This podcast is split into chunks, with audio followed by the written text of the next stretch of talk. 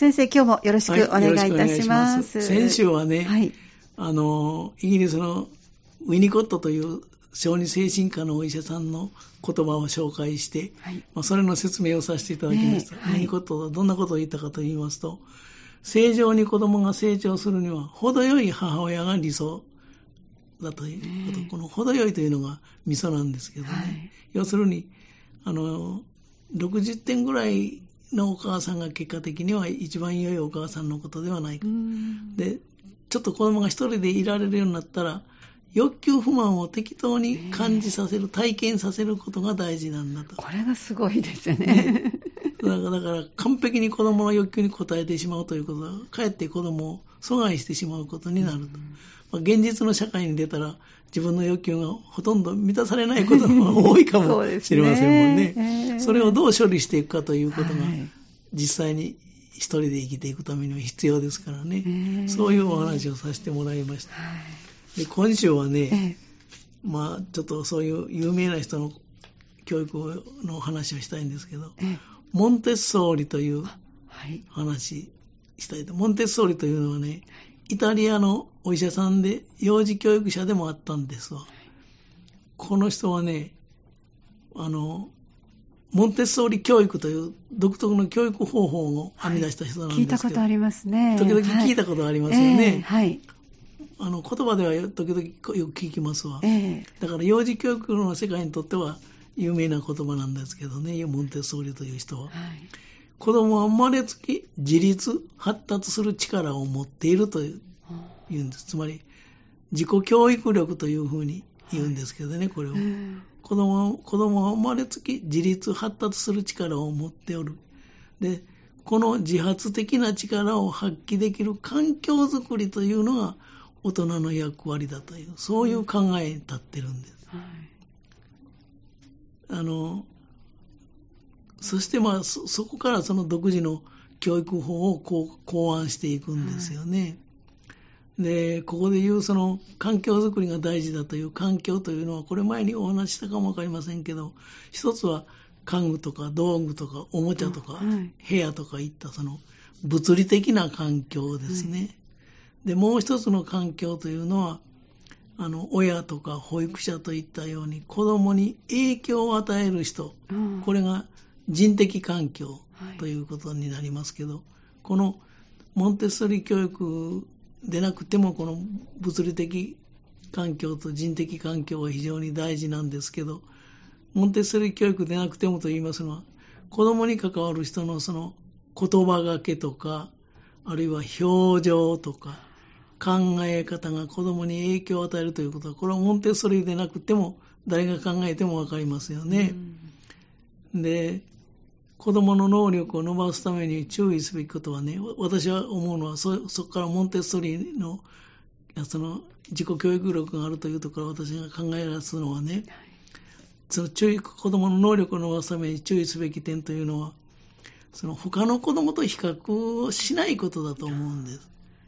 つまり、その他の子供と比較をすると、どうしてもその、うちの子はこれが遅れているとか、ここのとこ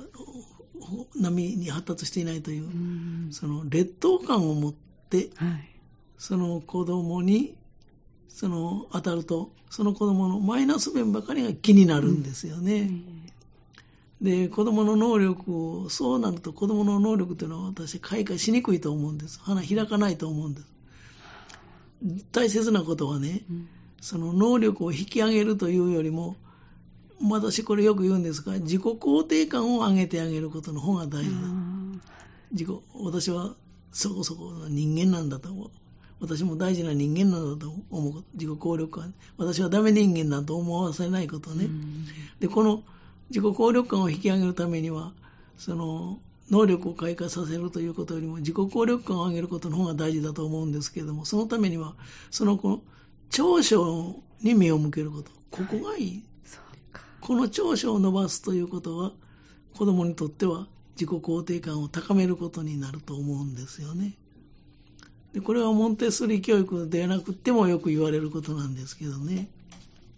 で、ちょっと話はずれるかもわかりませんけど、その、子供に関わる大人の表情とか考え方が影響を与えると言いましたよね。今あの、コロナの関係で、ちょっと話ずれますけど、はい、私気になっているので、お話したいと思うんですが、はい、コロナの関係で、保育者、幼稚園の先生とか、保育園の先生なんかでもね、ちょっとした話題になってるんですよ、マスクが。どういうことかと言いますとね、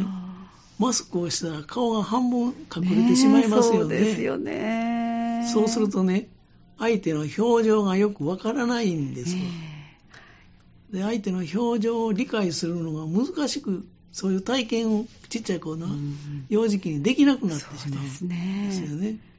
大人でもマスクをしている人とその表情分かりませんもんね。目ぐらいしか見えませんからね。そうですね。まあ、中には目は口ほどにものを言うという人もいらっしゃいますけどね。えー、なかなか目で分かりませんもん。えー、と特にその幼児期というのは、学童期とか幼児期というのは、表情から相手の感情とか気持ちを学習する機会を逃してしまいますよね、マスクしてると。これが心配なんですよ。で、例えばね、子供とお母さんとか大人とのやりとりの中で、お母さん嬉しいと言ったとしますわ。でそう言われた子供は、喜んでいるお母さんの顔を見てね、うん、あ嬉しい時にはお母さんこういう表情をするんだなという、うん、そういうお母さんが嬉しい時にはこんな表情をするんだという学習しますよね。うん、それができないということで。で、お母さんが怒っている時にはこういう顔をしているとかね。それから悲しんでいる時にはこういう顔をしているとかね。苦しんでいる時とか、困っている時にはこんな表情をしているという。それを見ることが非常に大事なんですよね。で人間ってその大人になってもその言葉以外の言外の表情で判断、はい、この人こんなこと言ってるけど、腹は違うんではない。えー、面中腹杯という言葉もありますけど、はい、そういうこともありますよね、えー、そういう体験をさせることが大事なんですけどね。えー、繰り返しその場面に、例えば怒っているとか、悲しんでいるとか、苦しんでいるとか、困っているとか、うん、そういう、繰り返しその場面に直面していくと、うん、相手の表情からその言外の意味、あるいは感情とか、その、まあ、喜怒哀楽っていうんですかね、そういったことを読み取ることを学習することになりますよね。うん、そうですね。でそれがあのマスクで顔が半分隠れていると、表情を読み取る学習ができなくなってしまう。でそういうことを今、保育者の間ではね、心配する傾向があるんです。やはりそうでしたか。つまりその言葉を裏付ける表情ですよね。はい、だから、ありがとうと言っても、心からそう言っているのか、ありがとうと言っても、腹はそう思ってない。言葉だけやとかね、はい、そういうことを、うん、言葉と感情の関係を理解したり、その推測することは人間関係上非常に大事ですよね。ねこの人腹から思ってないとか。それをあの体験できなくなってしまう。ういわゆる考え育たないっていうことでしょうかね。そういうことですよね。表情をから推測することもね。そうですね。それはやっぱりちっちゃい時からお母さんが嬉しそうな顔はこんな顔だということを知って、表情で見てこそわかるわけですけどね。その大切な人間の機微というのか、心の動きというんですかね、そういう経験ができなくなってしまう、その心配はするんです。だから、豊かな表情という言葉もありますけど、言葉に表情がついてくると倍増しますよね、その表現がね、えー、言葉がね、はい、そういうことも体験できなくなってしまうんではないかなという、うん、そうですね、まあ、そんな気がしまして、これは幼幼児教育者たちも心配しているところなんですよね。で、幼稚園とか保育園の先生の話を聞いてもね、マスクをしていることでいろんな弊害があるということを聞きますわ。例えばね、はい、十分なコミュニケーションが取れないとか、うん、表情が伝わらないので子供がその相手から相手の表情からその人の感情を学ぶことができなく、うん、これは今お話した通りですよね。はい、といったようなこととか、うん、あるいは口の動きがわからないので言語面での成長に影響がないか心配だと。まあ、それは0歳児あたりだったら、そういう心配もあるかもしれませんですよね。えーうん、それからね、あの、読み聞かせ、幼稚園で保育園で読み聞かせというのはね、えー、よくあるんですけど、はい、あの、絵本の読み聞かせなんかの時には、マスクで声がこもって子供たちの聞き取りにくいといったような、そういった問題が指摘されてるんですよね。で、まあ、特にその0歳児というのは、いろんな人の表情を見せることが大事なんですよね。で、中にはね、先生がマスクを外すと泣き出す子もいるんですね。えー、そうですか。あで、マスクをしていると、その目しか見え出てこないので、はいはい、表情が伝わりませんからね、どうしてもね。えー、で、小学生とか保育園児、幼稚園児をお持ちの、特に 親御さんというご家庭ではね、はいえー、できるだけ豊かな表情で、そのお子さんに接してあげるのも一つの方、お家帰ったらマスク外しますからね。そうですね。はい。で、まあ、極端な言い方をしますと、役者のようなその顔の表情が大事かもしれませんよね。えー、学校とか幼稚園でそういう体験がほとんどできませんからね。ね嬉しい時とか、はい、厳しく、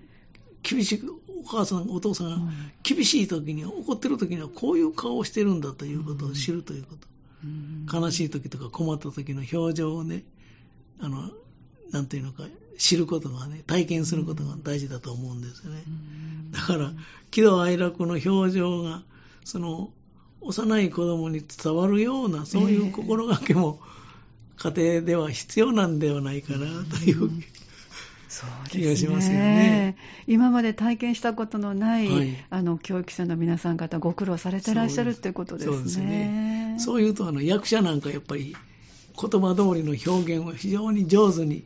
表情で表しますもんね。ね見事ですね。ねそういうことも必要ではないかと思う。つまりその、あの新型コロナウイルスとはいろんなところに